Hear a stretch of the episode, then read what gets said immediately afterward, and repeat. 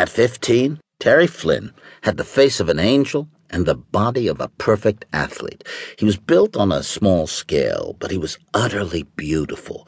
Walking fully dressed among his friends, he moved with a light, nimble, special grace that set him apart from everyone.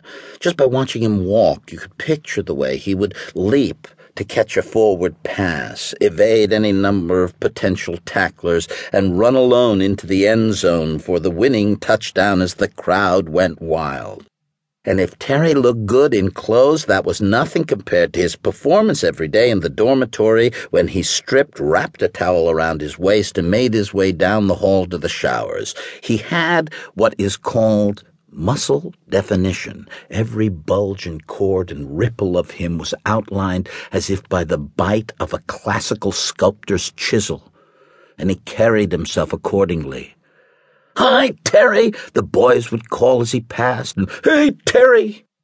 Within a very few days after his arrival at Dorset Academy, Terry Flynn had become the only new boy in three building to be universally called by his first name.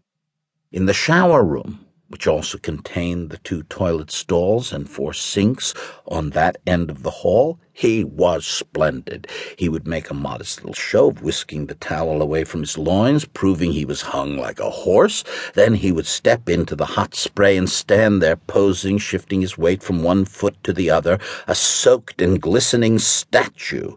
The little finger of his right hand had been broken once in a football game and never mended properly. It wouldn't bend, and the delicate stiffness of that finger, which looked at first like an affectation, lent just the right note of insouciance to his personality.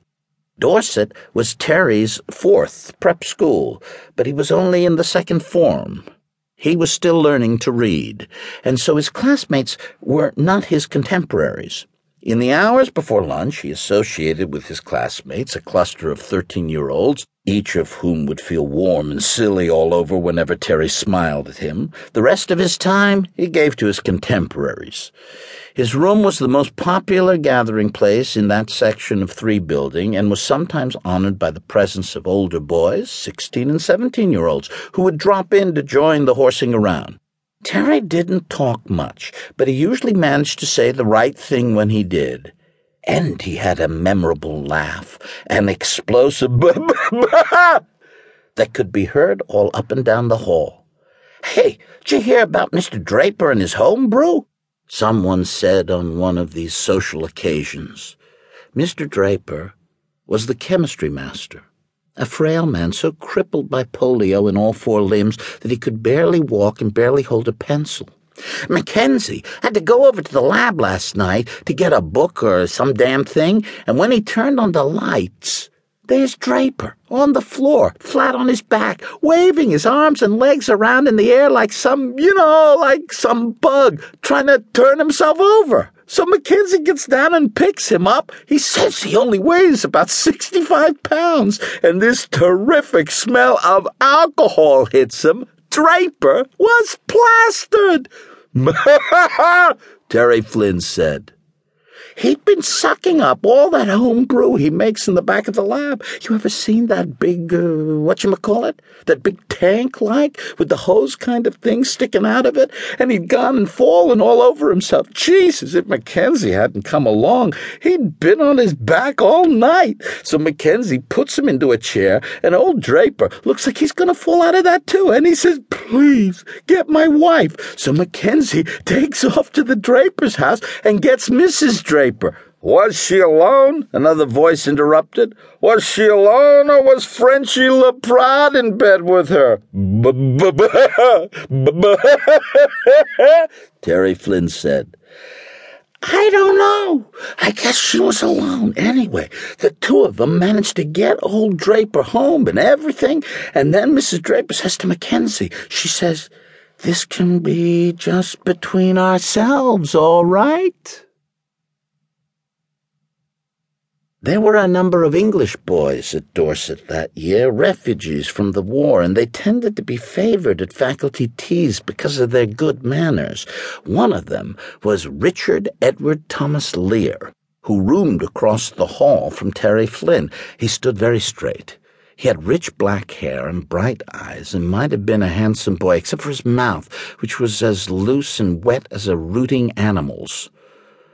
You must miss your family terribly, Mrs. Edgarstone said to him one October afternoon, leaning over to pour more tea into his cup. And I do wish you'd tell me more about Tunbridge Wells. Has there been much bombing there? I've just finished reading The White Cliffs, and I found it wonderfully moving, though of course my husband says it's not a good book. Mrs. Stone was the scatterbrained wife of the English master, and this was an important house to visit because the Stones had a sweet, shy daughter of fifteen named Edith. She was seldom home, but there was always a chance. Besides, Mrs. Stone herself wasn't half bad. When she leaned over with the teapot that way, if you were lucky, you could get a nice view of ample, creamy breast all the way down to the nip. I hope Tunbridge Wells isn't much changed, Mrs. Stone, Richard Edward Thomas Lear said. I shall want to see it again as I remembered it. Then, knocking back his tea, he stood up. I'm afraid I must go now. Thanks ever so much and when Mrs. Stone turned away to call her husband from the study, Lear reached out one hand, gathered up six expensive chocolate-dipped cookies, and thrust them into the side pocket of his Dorset blazer. Uh, good having you, uh, Dr. Stone said, blinking in the doorway. It's been a pleasure, sir. Smiling there with one hand sunk in his blazer pocket, he was the picture of a courteous departing guest. Thank you both again. He ate all the cookies in rapid succession as he walked out across the quadrangle toward Three Building. Upstairs in his room, feeling a little queasy from the surfeit, he got undressed for his shower. Lear had nothing to fear from the scrutiny of the shower room. He might not be as spectacular as Terry Flynn, but he was all right. His prick was adequate, and he had powerful, admirably hairy legs. Another thing, he knew better than anyone how to snap a wet towel against the buttocks of other bathers. Sometimes, though, and particularly at this hour of the day, an unaccountable melancholy settled on him. He wanted to punch and wrestle and shout. Those were the only activities that could make him feel fit again. With his shower completed and his clothes changed for dinner, he went out into the hall and found Art Jennings intently flicking specks of lint off his black jacket. Jennings was a hulking, amiable, nearsighted boy. He was bigger than Lear, but that would only make it more stimulating. My God, look! Lear cried in a shocked voice, pointing dramatically toward the shower room, and when Jennings turned to look, he stepped in and punched him with all his strength on the upper arm. Ow, son of a bitch! Jennings tried to punch him back but missed. Lear had stepped out of range and stood smiling there, his wet mouth glistening. And then they were all over each other, locked in a series of clumsy wrestling holds as they swayed and fell into Jennings' room. First they were on the floor, where they knocked over the chair and Jennings' glasses fell off. Then they were on the bed, where one of Lear's flailing feet scraped a long rip in the sailing chart Jennings had used to decorate his wall. Six or eight other boys passed the open door and saw them without much interest. In the end, it was Terry Flynn who broke them up, as casually as if he were separating two puppies. Come on, guys, he said. That was the three minute bell.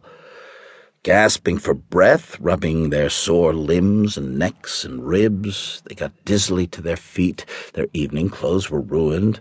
One shoulder seam of Lear's jacket was torn out. Both their shirts were gray with sweat, and their starched collars and bow ties had come absurdly apart. Lying silver on Jennings' lapel was a long, ropey strand of Lear's spit. Get you the next time, you bastard, Jennings said. You and who else? Lear inquired. He felt marvelous. And Jennings, squinting and fitting his glasses back into place, looked as if he felt good too. In his second year as French master at Dorset Academy, Jean Paul Laprade had established an uneasy truce with the place. He would much rather have been back in New York, making ends meet as a translator and occasionally doing what he called a spot of journalism. He had been able to stay in bed till noon every day in New York, often with a lively girl, but a man had to change with changing times.